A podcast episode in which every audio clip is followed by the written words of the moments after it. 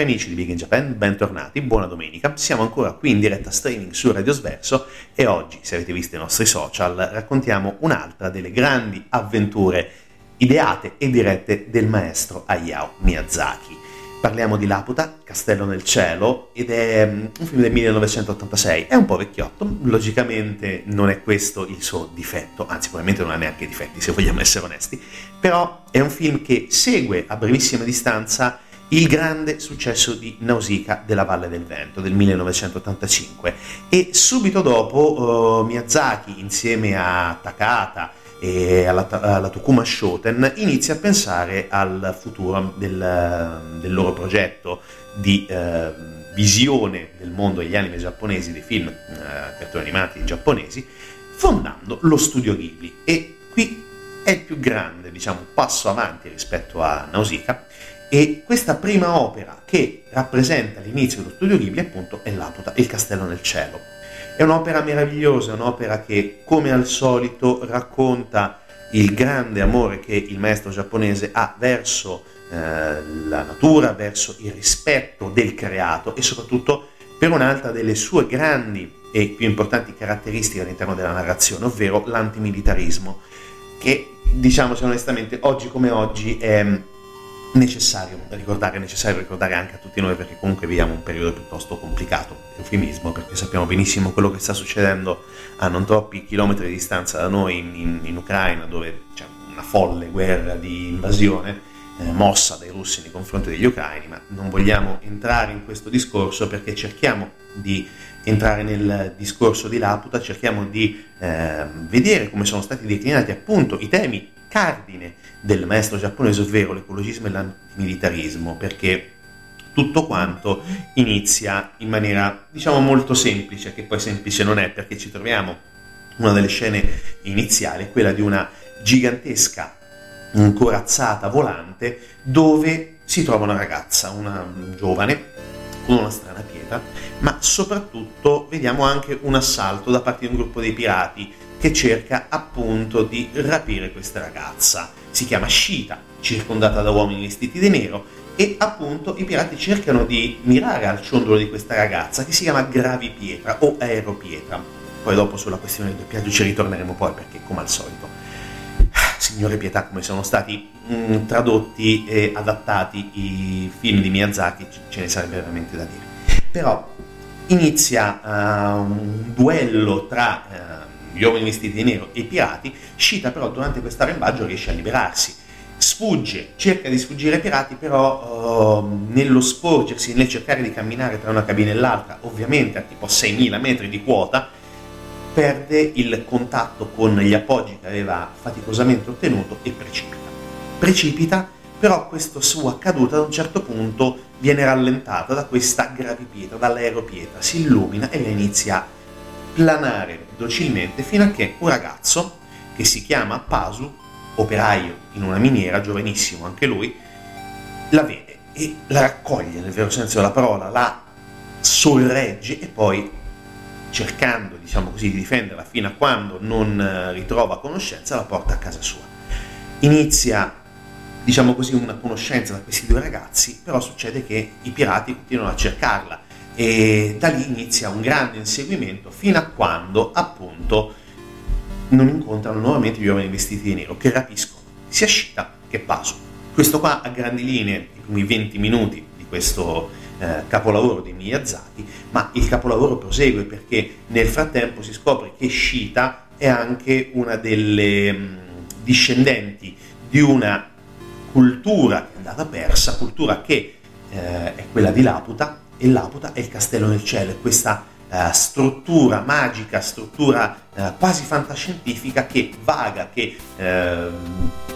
si muove letteralmente all'interno del nostro pianeta, però su un piano leggermente più alto. Ed è una città nel cielo, un castello nel cielo appunto che viene difeso da correnti d'aria e soprattutto che non è mai stato trovato, è stato intravisto dal padre, dal padre di Pasu che è stato poi considerato un, totalmente un pazzo perché dice di aver visto questa mh, civiltà, questa cultura mitica e quindi non è mai stato creduto e lui ovviamente ne ha sofferto, così come ne ha sofferto Pasu, nonostante tutto però credeva e crede ancora al padre scomparso e quindi cercherà insieme a Shita di capire che qual è il segreto che nasconde questa ragazza e soprattutto nel segreto dell'aeropietra e il segreto logicamente della cultura di Laputa.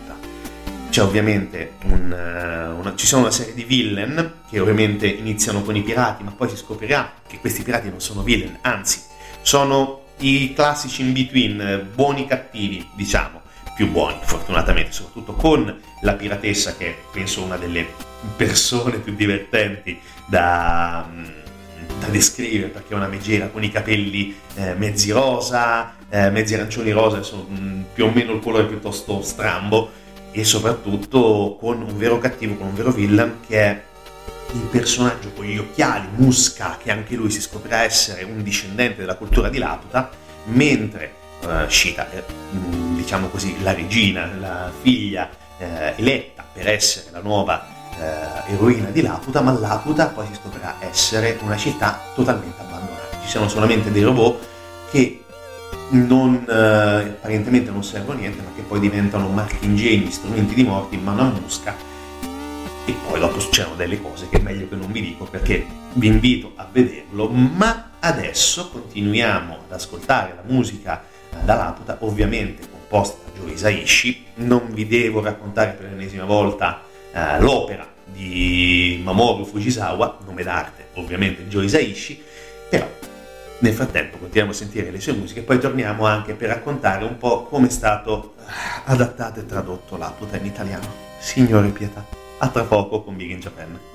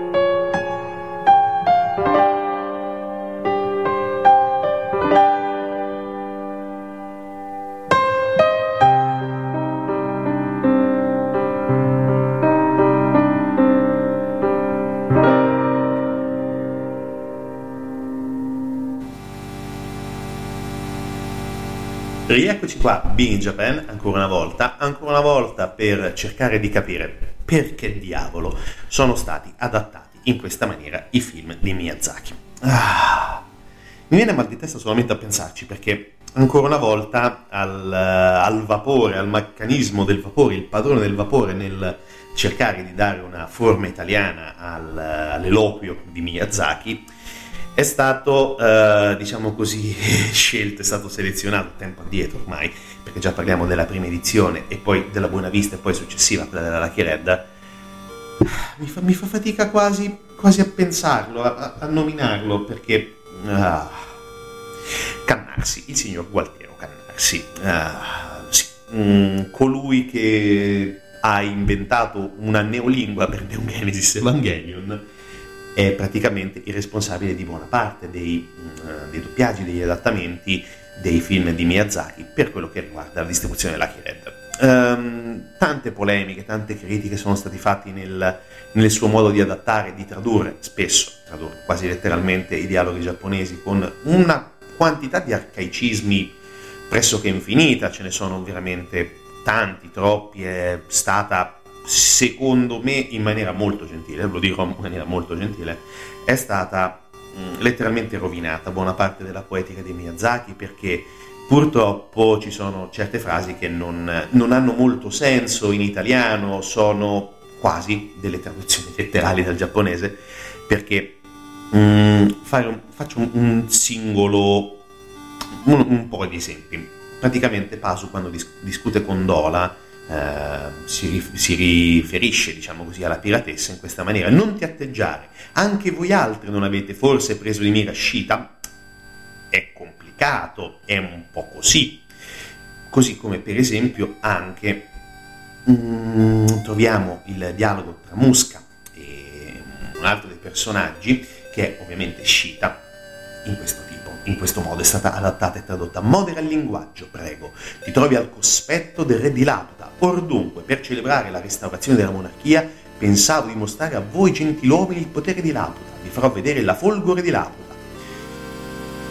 Già qui fluisce meglio, però comunque quell'ordunque suona eh, un po' così. Ma poi dopo peggiora in maniera anche piuttosto importante quando eh, Shita, eh, parlando con Musca, dice così, e qui ci sarebbe un trono, qui c'è una tomba, la tua e la mia, anche se il regno si è estinto, solo il re sopravvive, come è ridicolo. Non ti rimetterò la pietra, non ti rimetterò la pietra, Dio, no! Non che cosa vuol dire non ti rimetterò la pietra? Cos'è un gatto con una palla di pelo? No! Non ti darò la pietra, non ti riconsegnerò, non ti darò nuovamente la pietra, non ti rimetterò la pietra. Cosa diavolo ti sei mangiato il devoto Oli, però sbagliato, pieno di errori. No, non va bene. Ma non è solamente Laputa che è pieno di arcaicismi, che è pieno di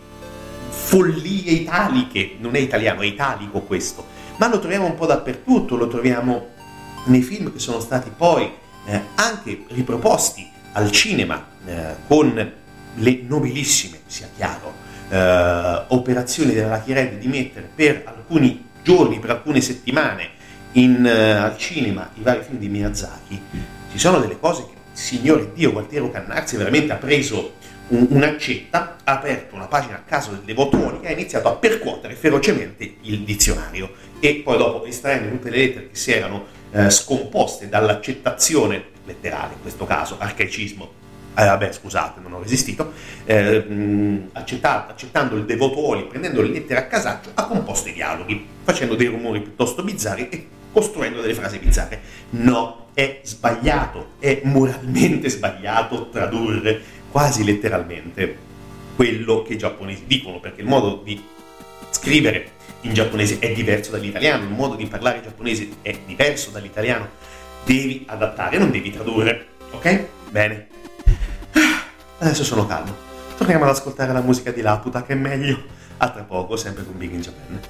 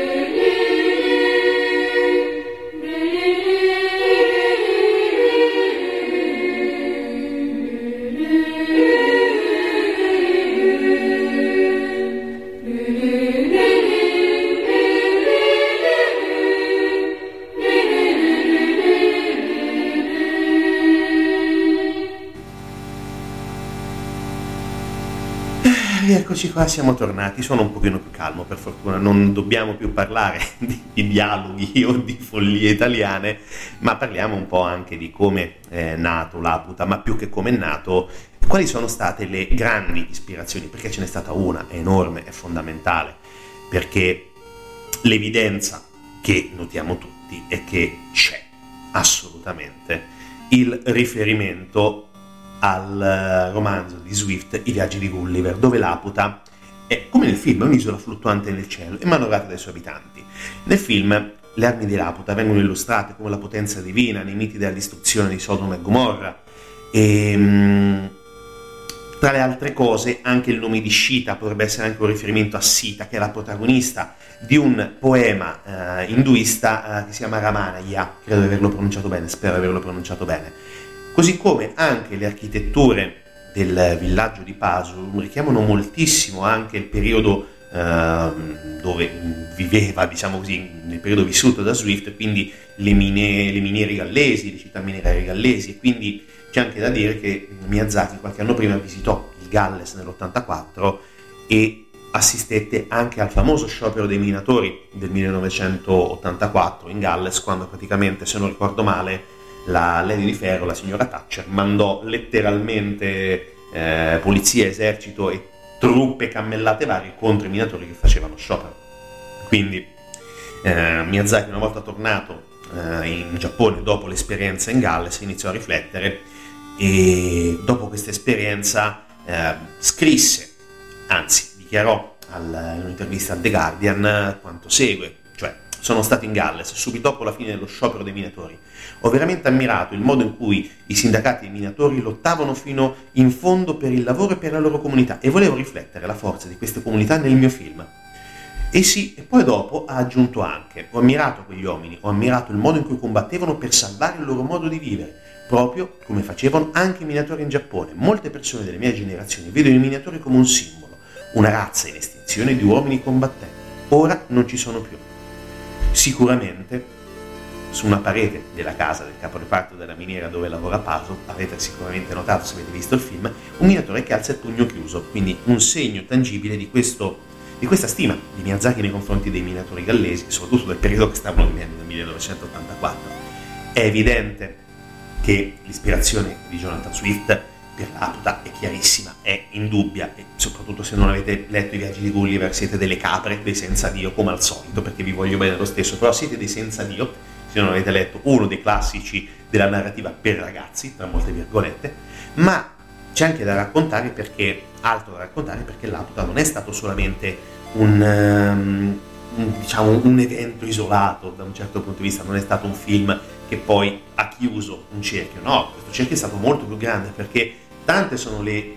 i riferimenti che questa opera contiene, non solamente quelli di Swift e quelli dei minatori gallesi, perché molti temi sono comuni a Conan, il ragazzo del futuro, i, i, i due ragazzi in fuga, i masnadieri dal cuore d'oro, definiamoli così, per citare anche il buon Cannazzi, i masnadieri, è vero, ma anche in tanti altri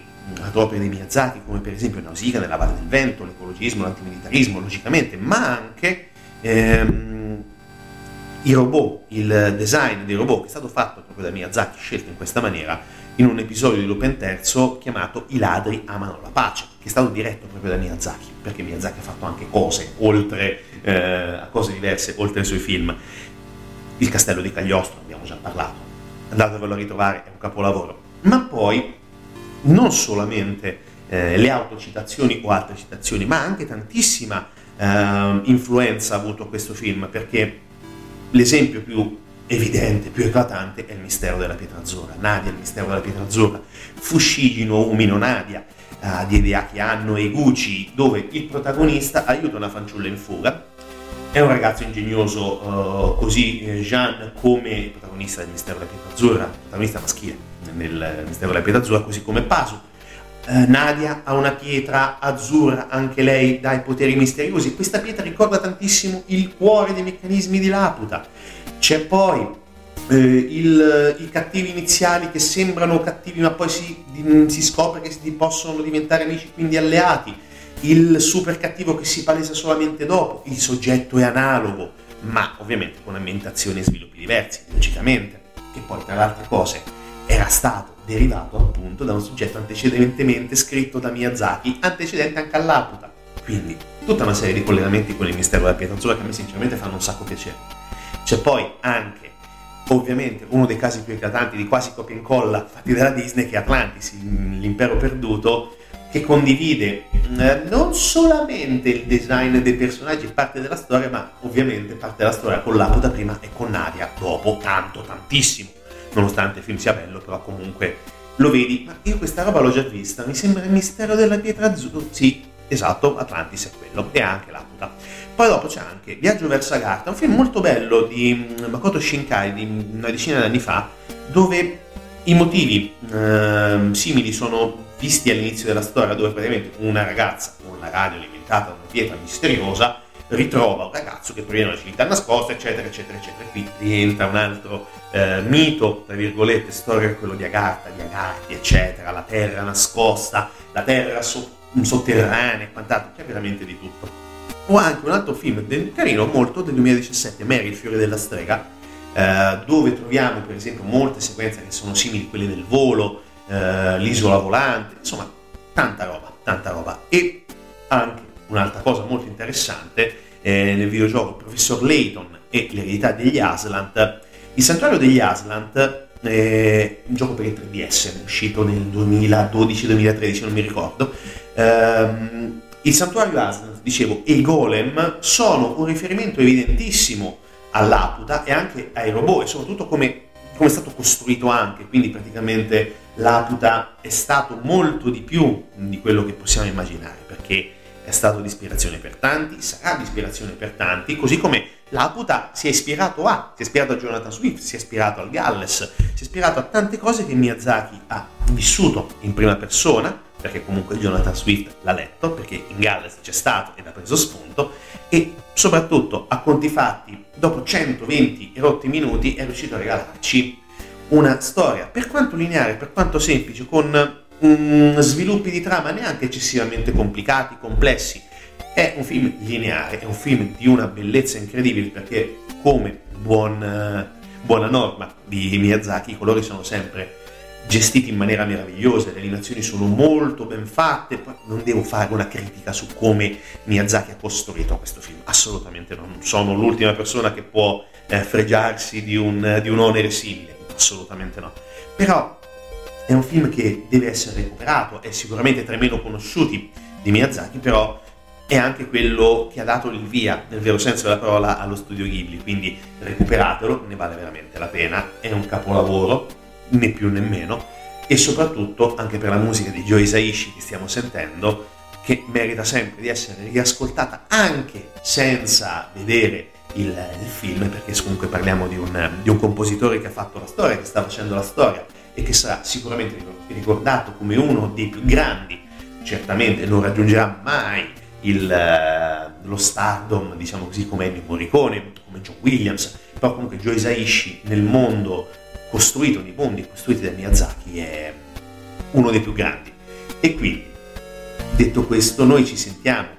domenica prossima, sempre alle 18, sempre su Radio Sverso. Continuate ad ascoltare responsabilmente tutte le nostre trasmissioni e dei nostri podcast